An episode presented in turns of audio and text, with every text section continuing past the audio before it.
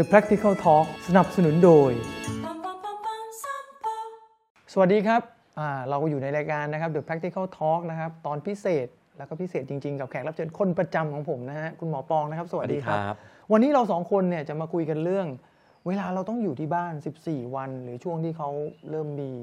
มาตรการครับให้ทุกคนอยู่บ้านนะครับครับ มาตรการจากรัฐบาลเนี่ย แน่นอนมันต้องมีคนที่เจ็บป่วยไม่สบาย ทำยังไงครับที่เราจะดูแลตัวเองช่วงนี้ได้ ถ้าเราคิดเนี่ยมันคือการใช้ชีวิตตามปกติตาครัมบผมธรรมดา เพราะฉะนั้นถ้าสมมุติว่าในช่วง 14 วันที่เรามีความจำเป็น เรามีความเจ็บป่วยเกิดขึ้นครับต้องรู้ก่อนว่าในการเจ็บป่วยทุกชนิด ไม่จำเป็นต้องไปโรงพยาบาล อันนี้นะครับมันเป็นความน่ากลัวเพราะว่าอย่างนี้ครับคุณหมอ เราเนี่ยโดยโดย default เนาะอืมส่วนใหญ่เราจะมีประกันสุขภาพกันอ่าอยู่แล้วแหละไม่ว่าจะเป็นบริษัททำให้หรือครับประกันส่วนตัวที่เราทำก็ดี พอเราเป็นไข้เจ็บป่วยนิดๆหน่อยๆไอคอกแคกหรือว่าครับรู้สึกปวดหัวตัวร้อนคำดะความคิดแรกกูจะไปโรงพยาบาลใช่เพราะเบิกประกันได้ใช่แต่คราวเนี้ยทางรัฐบาลเขาก็ขอความช่วยเหลือครับเพื่อแบบว่าเอ้ยเราอย่าไปให้อะไรนะ เพิ่มภาระเพิ่มภาระครับผมเลยอยากได้ไอเดียเป็นทิปเล็ก ๆ น้อยๆจากคุณหมอว่า เราควรดูแลตัวเองยังไงบ้าง และครับอุปกรณ์อะไรบ้างที่เราควรจะต้องมีที่บ้านครับขั้นต้น เพื่อจะเช็คว่าเออเรา โอเคนะครับไม่ต้องไปหรือเฮ้ยตรงนี้ต้องไปแล้วนะครับเอ่อถ้าจำกันได้สมัยเราเด็กๆนะครับครั สมัยเราผมเด็กๆ เราจะเรียนวิชาสร้างเสริมประสบการณ์ชีวิต ไม่รู้เดี๋ยวนี้ยังมีหรือเปล่าจำไม่ได้แล้ว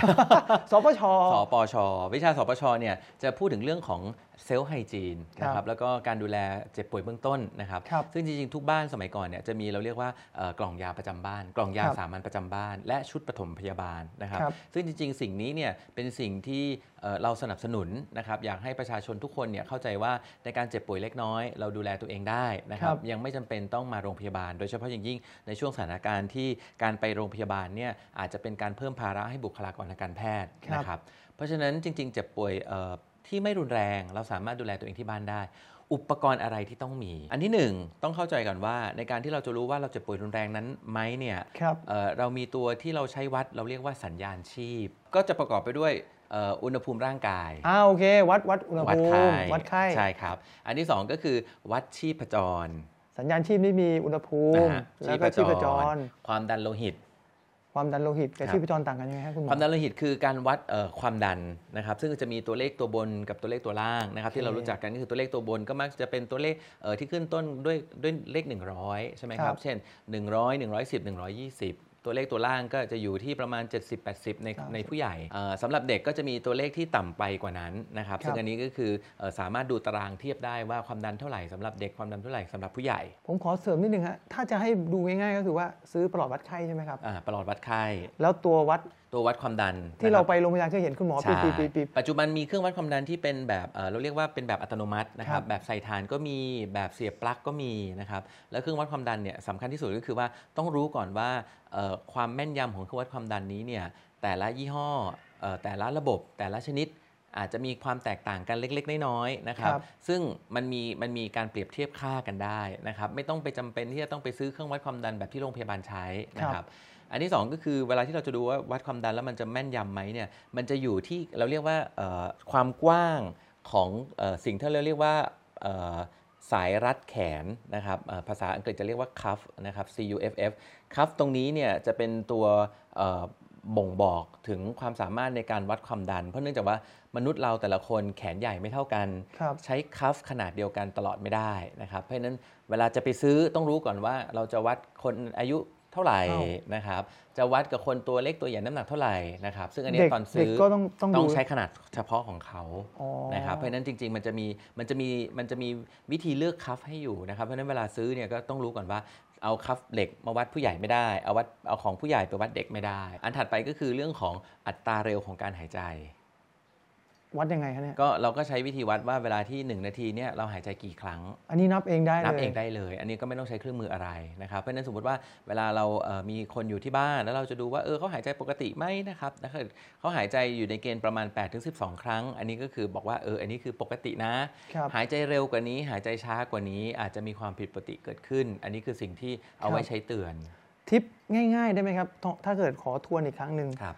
ถ้าวัดอุณหภูมิร่างกาย เราไม่จำเป็นต้องไปซื้อเทอร์โมกันที่มันแพงไม่ต้อง ๆใช้ประหลอดใช้ประหลอดธรรมวัดไข้ก็ได้ อุณหภูมิปกติที่ที่วัดควรจะอยู่ในช่วงไหนครับผม คือในช่วงแต่ละอายุนะครับมันจะมีเอ่อเราสามารถวัดได้ได้แตกต่างกัน เช่น วัดใต้ลิ้น วัดที่เอ่อรักแร้นะคครัรับบ หรือวัดที่ก้น ซึ่งตัวเลขเหล่านั้นน่ะจะแตกต่างกันนะครับผมแนะนำว่าให้เข้าไปดูรายละเอียดนะครับว่าเด็ก หรือผู้ใหญ่อายุเท่าไหร่วัดที่ตำแหน่งไหน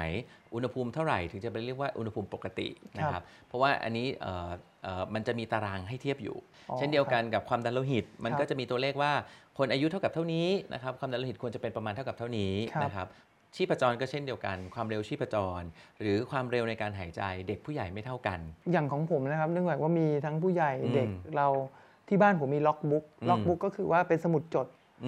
ประจำอันนั้วันนดีมากเลย ประจำวันอัว่าดีมากเอ้ยช่วงโดยเฉพาะช่วงนี้เรายิ่งต้องทำเมื่อก่อนเราไม่ได้ทำถี่ขครันาดบนี้ เราก็เลยคิดว่า เออจำเป็นต้องทำครับเพราะเราต้องการรู้ว่าเท่าไหร่มันออกจากค่าเดิมๆที่เราใช่เคยวัด นั่นคือสัญญาณแรกที่เราต้องดูแล้วว่าใช่ เฮ้ยมันเกิดอะไรขึ้น ซึ่งจริงๆ สิ่งนี้เป็นสิ่งที่ดีมากๆ นะครับ เพราะจคริรังบๆเวลาที่เราใช้เอ่อเครื่องวัดความดันนะครับครับเอาง่าย ๆ เลย เครื่องวัดความดันเนี่ย คนมักจะบอกว่าเครื่องวัดเครื่องวัดความดันเนี่ยวัดแล้วไม่เที่ยง วัดแล้วไม่ตรงคจรับริง ๆ เราไม่ได้ดูดูที่ตัวเลขอย่างเดียว เราดูในสิ่งที่เราเรียกว่าเอ่อแนวโน้มนะคครัรับบเพราะว่าถ้าเกิดเราวัดทุกวันทุกวันทุกวัน แล้ววันนี้มีแนวโน้มที่สูงผิดปกติ แสดงว่าวันนี้มันต้องมีอะไรไม่ปกติใช่นะครับ เพราะฉะนั้นจริง ๆ สิ่งนี้เป็นสิ่งที่ดีมากแล้วอีกอย่างหนึ่งพอดีคุณหมอสอนผมก่อนที่เราจะเข้ารายการว่าครับการ ทางการแพทย์เนี่ยเราไปหาหมอหมอก็ต้องถามเราอยู่ดีๆครับว่าเราเกิดอะไรขึ้นกับเราบ้างครับการที่เรามีล็อกบุ๊กมันแล้วบันทึกช่วยไว้เนี่ยหมอจะทำงานง่ายมากช่วยมากๆโดยเฉพาะถ้าถ้าที่บ้านเรานะครับมีคุณพ่อคุณแม่หรือว่าผู้สูงอายุที่เป็นเบาหวานครับแล้วมีการวัดแล้ววัดน้ำตาลจดจดไว้นะครับต้องจดนะครับครับเพราะในบางทีในเครื่องเนี่ยเมมเดี๋ยวบางทีเต็มนะครับแล้วก็หายไป จดไว้เสร็จปุ๊บเนี่ยถ้าเราเอาล็อกบุ๊กเนี่ยไปไปให้ให้ดูคุณหมอดู คุณหมอจะช่วยเราไวมาก ถ้าในล็อกบุ๊กนั้นน่ยจะเพิ่มเติมรายละเอียดเรื่องของเวลาจะดีมาก นะครับเช่นสมมุติว่าวัดความดันตอนกี่โมงครับนะครับตอนเท่านี้โมงเนี่ยคือช่วงที่กำลังทำอะไรอยู่ อันนี้จะเพอร์เฟกเลยนะครับโอ้โหหรือแม้กระทั่งการเจาะน้ำตาลว่าเจาะน้ำตาลเนี่ยคือก่อนกินอาหาร หรือหลังกินอาหารกี่ชั่วโมง อันนี้ครับเป็นจะเป็นตัวตัวรายละเอียดที่มีความสำคัญมาก ๆ และช่วยเราได้มากในการที่เราจะวินิจฉัยโรคกลายกลายเป็นว่าเครื่องมือที่เราควรต้องมีที่บ้านเนี่ยคำว่าเครื่องมือพื้นฐานแบบในในสมัยก่อนอย่างที่เป็นตู้ยาคงไม่ครับพอแล้วเพราะตู้ยาสมัยก่อนก็จะมีแค่พลาสเตอร์ยาอ่าแอลกอฮอล์ยาแดงครับยาเขียว แต่ตอนนี้เนื่องจากโรคภัยไข้เจ็บมันเกิดขึ้นง่าย ครับ อุปกรณ์วัดสัญญาณชีพ พวกนี้ต้องเป็น mandatory แล้ว ครับ ถ้าภาษาไทยก็คือว่าอุปกรณ์พื้นฐานที่ต้องมีทุกบ้าน คือถ้าจะว่าไปต้องต้องต้องเรียนอย่างนี้นะครับว่าอย่างเครื่องวัดความดันเนี่ยอาจจะไม่ได้จำเป็นทุกบ้านครับ นะครับแต่ว่าถ้าเกิดว่าเรามีโรคประจำตัว เช่นคผู้วามดันโลหิตสูสูงงอายุมีผู้สูงอ่าอายุมีผู้สูงอายุอยู่ในบ้านอยู่ การมีเครื่องวัดความดันเป็นไอเดียที่ดีครับนะครับเอ่อเครื่องเจาะน้ำตาลปลายนิ้วนะครับถ้าเกิดครับมีคนที่บ้านเป็นเบาหวาน อันนี้เป็นเป็นเป็นไอเดียที่ดี เพราะว่าครับพอท้ายที่สุดแล้วเนี่ยการมีอุปกรณ์ทุกอย่าง แต่มันไม่ได้มีการใช้จริง มันกลายเป็นการสิ้นเปลืองทรัพยากรใช่นะครับแล้วก็เป็นการสิ้นเปลืองเงินของเราโดยโดยเปล่าประโยชน์นะครับแต่อย่างเบสิกพื้นฐาน เช่นเอ่อ ชุดทำแผล อันนี้มันเกิดขึ้นทุกวันอยู่แล้วบางทีเรานะครับหกล้มนู่นนี่อ่านั่นนี่ใช่บาดหรือเงี้ยประหลอดวัดไข้ อันนี้มันเป็นเรื่องที่แบบว่ามันเกิดขึ้นทุกวันอยู่แล้ว เพราะฉะนั้นในเนี้ยโอกาสใช้สูง เพราะฉะนั้นอะไรก็ตามที่มีโอกาสใช้สูง มีไว้อยู่กับบ้าน อันนี้เป็นสิ่งที่แนะนำคราวนี้เรื่องยาสามัญประจำบ้านครับพูดถึงตัวยาอ่าจำเป็นต้องเก็บอะไรไว้บ้างขั้นคือพื้นฐานอะ ถ้าพื้นฐานจริง ๆ เลยเนี่ยคือเอ่อยาฆ่าเชื้อที่ใช้ทำแผลโอ้วันนี้ช่วงนี้เรามีเต็มอ่าบ้านช่วงนี้อ่าใช่เต็มบ้านอ่าแอลกอฮอล์นะครับแอลกอฮอล์หรือเอ่อยาฆ่าเชื้อ เช่นสมัยก่อนเรามีทิงเจอร์ไอโอดีนนะครับครับปัจจุบันก็มีเอ่อยาทาแผลหลากหลายชนิดมากนะครับครับก็เป็นยาทาแผลสด ซึ่งอันนี้ก็เก็บเอาไว้ก็เป็นตัวช่วยนะครับ เวลามีบาดแผลเล็กน้อยนะครับก็สามารถทำแผลเองที่บ้านได้นะครับครับพลาสเตอร์ยานะครับเอ่อผ้าก๊อซพันแผล อันนี้ก็สามารถเก็บไว้ได้นานนะครับไม่มีปัญหาเอ่อยากลุ่มถัดไปก็คือ ยาที่ใช้ทาประเภทเอ่อผื่นแพ้ เวลาที่เราเป็นเป็นผื่นแพ้ เช่น ไปโดนต้นไม้นะครับอืมแล้วทำให้เกิดโดนยางผื่นคันอ่าเป็นยางแบบนั้น ก็คือการใช้สเตียรอยด์ทาเนี่ยอันนี้ก็จะเป็นตัวช่วยทำให้เราไม่จะมีความจำเป็นต้องมาโรงพยาบาลในในเวลาเอ่อกลางค่ำกลางคืนนะครับครับไม่ไม่ใช่รีบขนาดนั้นนะครับอีกส่วนหนึ่งก็คือยาตระกูลประเภทที่เอ่อใช้ทาเบื้องบรรเทาปวดนะครับ เช่นเราไปออกกำลังกายมาปวดกล้ามเนื้ออะอันนี้ก็คือสามารถใช้ได้นะครับเอ่อ ยาตระกูลกลุ่มยาแก้แพ้นะครับยาลดน้ำมูกยาลดไข้นะครับอันนี้ก็เป็นยาสามัญประจำบ้านที่เราสามารถใช้ได้นะครับยาลดกรด อันนี้ก็เป็นตัวยาที่เอ่อแนะนำให้ให้มีนะครับซึ่งจริงๆปัจจุบันเนี่ยชุดยาสามัญประจำบ้านนะครับมีขายก็มีแนะนำนะครับมีแนะนำอยู่ในเว็บไซต์ของกระทรวงสาธารณสุขนะคไปรับดูได้ก็สามารถเข้าไปดูได้ คือเอาเป็นว่ามีสตุ้งสตังค์เพียงพอเอาที่พอเหมาะแล้วกันนะคครัรับบ แต่จะดีกว่านะผมมีเทคนิคของผมครับเนื่องจากว่าเราอะเติบโตมาเรารู้อยู่แล้วเรามักจะเป็นอะไรง่ายอ่าๆเช่นผมเป็นคนที่ท้องเสียง่ายครับผมก็ต้องมีอะไรอยู่ที่บ้านอ่าแก้ปัญหาเรื่องนี้นะฮะเกลือแร่ใช่ครับหรือว่าเอ่อสมาชิกในครอบครัวมีอาการแพ้ผื่นง่ายอืมเราก็ต้องมียาสำหรับลูกเราอย่างเงี้ยคือต้องมองอย่างนี้ครับด้วยสถานการณ์แบบนี้อะไรที่มันเป็นแพทเทิร์นสำหรับตัวเราครอบครัวเราซึ่งมันเกิดบ่อยๆ มีไว้ดีกว่า ครับอย่างที่บอกครับสถานการณ์ไม่ปกติ เราไม่ได้อยากจะให้ทุกคนไปโรงพยาบาลครับหนึ่งก็คือภาระครับสองก็คือความเสี่ยง ครับ ดังนั้นเนี่ยอุปกรณ์พวกนี้ควรจะมีไว้ ครับนี่ถ้าเกิดว่าเวลามีเอ่ออาการเจ็บป่วยแล้วเราไม่แน่ใจนะครับ ว่าครับ จำเป็นต้องมาโรงพยาบาลหรือเปล่านะครับเอ่อเบอร์เบอร์โทรศัพท์อันหนึงที่คิดว่าน่าจะเป็นประโยชน์สำหรับเราก็คือเบอร์ 1669นะครับผม สามารถโทรไปสอบถามได้ว่า ณแบบเนี้ยณเวลานี้อาการแบบเนี้ยจำเป็นต้องมาโรงพยาบาลแล้วหรือยัง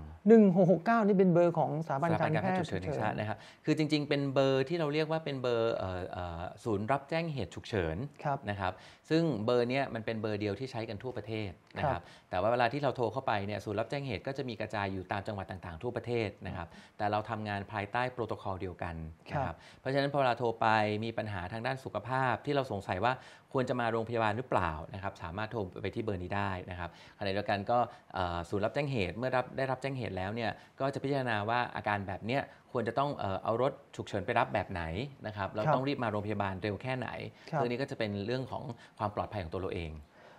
ขอถามแบบไม่เข้าใจเลยดีกว่าครับ ป่วยแต่ไม่มั่นใจครับ โทรไปปรึกษาเฉยๆได้ไหมครับ จริง ๆ ไม่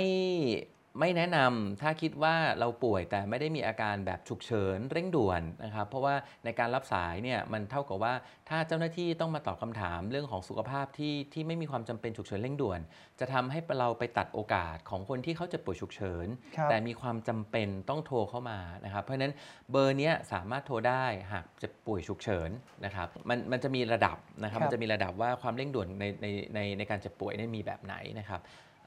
ฉุกเฉินเนี่ยหากเป็นในภาวะวิกฤตคือหมายถึงว่ามีโอกาสเสียชีวิต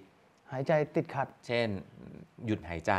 นะครับ หน้าเปลี่ยนสีเป็นสีม่วงนะครับ หรือว่าเอ่อหมดสตินะครับ หรือคำชีพจรไม่ได้ครับปริมาณเสียเลือดเป็นปริมาณมาก อันนั้นเป็นภาวะฉุกเฉินแบบวิกฤตนะครัครับบแต่ก็มีภาวะฉุกเฉินบางอย่าง ซึ่งยังไม่เข้าขั้นวิกฤต แต่หากทิ้งเอาไว้อาจจะทำให้เกิดภาวะวิกฤตมีแนวโน้นะคมรับมีแนวโน้มยกตัวอย่างเช่น เป็นบาดแผลเอ่อไฟไหม้น้ำร้อนลวกปริมาณมากนะครับอืมณตอนเนี้ยยังไม่เป็นอะไร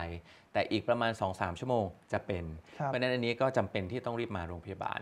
วูบวูบหลายไปจำนวนอ่าครั้งเริ่มเยอะหขึ้นรือวูบวูบหนึ่งครั้งแต่หมดสตินะครับ แล้วก็ครับเอ่อพอตื่นขึ้นมา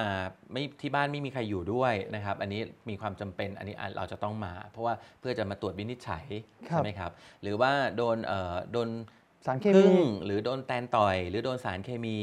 ขณะที่โดนอยู่เนี่ยยังไม่มีอาการ แต่เดี๋ยวอีกสักพักหนึ่งจะมีอาการอืมคนไข้ไข้เหล่านี้ก็เป็นคนไข้ที่เราเรียกว่าเป็นผู้ป่วยฉุกเฉิน แต่ยังไม่เข้าภาวะวิกฤต นะครับ แต่ก็สามารถสามารถโทรได้ได้นะครับ เราสามารถโทรมาปรึกษาได้ว่า ณขณะนี้ควรจะต้องทำอย่างไร จริง ๆ เมื่อกี้คุณหมอได้แตะไปประเด็นหนึ่งนะครับ โดยเฉพาะคนหลาย ๆ คนที่อยู่บ้านคนเดียวครับผมว่าเบอร์เนี้ยควรจะต้อง save ไว้เบอร์มือถือเป็นปุ่มควรจะเป็นเบอ emergency ร์เลย emergency เพราะว่าบางจังหวะที่เราเริ่มรู้สึกว่าเราไม่ไหวแล้วเนี่ยครับการโทรเข้ามาเนี่ยช่วยยังไงเจ้าหน้าที่ก็จะมีการ save เบอร์แล้วก็ใช่จะรู้ location เราด้วยใช่ครับนะครับ ปลอดภัยไว้ก่อน ปลอดภัยไว้ก่อนตอนนี้นะครับ ปลอดภัยไว้ก่อน แล้วปัจจุบันเนี่ยของสถาบันการแพทย์ฉุกเฉินแห่งชาติเนี่ยเอ่อจะมีแอปพลิเคชันนะครับครับ ซึ่งเราสามารถเข้าไปเอ่อใช้บริการเข้าไปดูได้นะครับ แล้วก็ในนั้นก็จะมีเอ่อข้อมูลที่เกี่ยวข้องกับการดูแลตัวเองเบื้องต้นนะครับครับหากเกิดปัญหาเอ่อการดูแลตัวเองในกรณีที่มีโรคประจำตัว แล้วแล้วต้องการจะรู้ข้อมูลว่าเมื่อไหร่ควรจะต้องมารีบมาโรงพยาบาล อันนี้ก็จะเป็นข้อมูลเบื้องต้นที่อยากจะให้ประชาชนทั่วไปเนี่ยได้เข้าไปศึกษา มันถึงเวลาแล้ว ไอ้เรื่องการดูแลตัวเองครับแบบที่ต้องดูแลแบบจริงครับๆแล้วก็จริงจัง เพราะว่าทุกอย่างเนี่ยมันมีโอกาสเกิดกับเหตัวตุเองการได้ณ์ทั้งที่สิ้นเราไม่อยากให้มันเกิดอะครับได้หมด แล้วผมว่า awareness ไม่ใช่กับตัวเอง มันต้องกับคนในครอบครัวด้วยใช่ถ้าอย่างวันนี้ที่เราดูอยู่แล้วเรากลับไปศึกษาเพิ่มเติม แล้วเรามีความรู้ครับถึงแม้ว่าเราไม่ได้เป็นอะไร แต่เราครัก็บจะสามารถดูแลใช่ พ่อแม่พี่น้องแล้วลูกเราได้ด้วยใช่ครับ นึกถึงตอนเรียนสมัยเด็กๆเนาะ ครูก็สอนนะต้องแต่สอนดัพันผ้าดันดันไม่จำสอนพันผ้าสอนทำแผล ตอนนี้ะครับเนี่ยกลับกลายว่าเป็นต้องใช้เรื่องที่ต้องใช้นะครับครับ วันนี้ก็ต้องขอขอบคุณคุณหมอปองมากนะครับ ขอบคคุณครับสวัสดีครับ แล้วก็ต้องขอขอบคุณทางสถาบันการแพทย์ฉุกเฉินแห่งชาตินะครับที่เอื้อเฟื้อข้อมูลแล้วก็เอื้อเฟื้อเวลาของคุณหมอ และรวมไปถึงสปอนเซอร์ของเรานะครับ ก็คือบริษัทสมโปะประกันภัย บริษัทประกันภัยชั้นนำจากญี่ปุ่น ดูแลคนไทยด้วยใจญี่ปุ่นมาณที่นี้ด้วยนะครับ ติดตามรายการของเราตอนต่อไปกันได้ โอกาสหน้านะครับ สวัสดีครับ Sampo, innovation for well-being.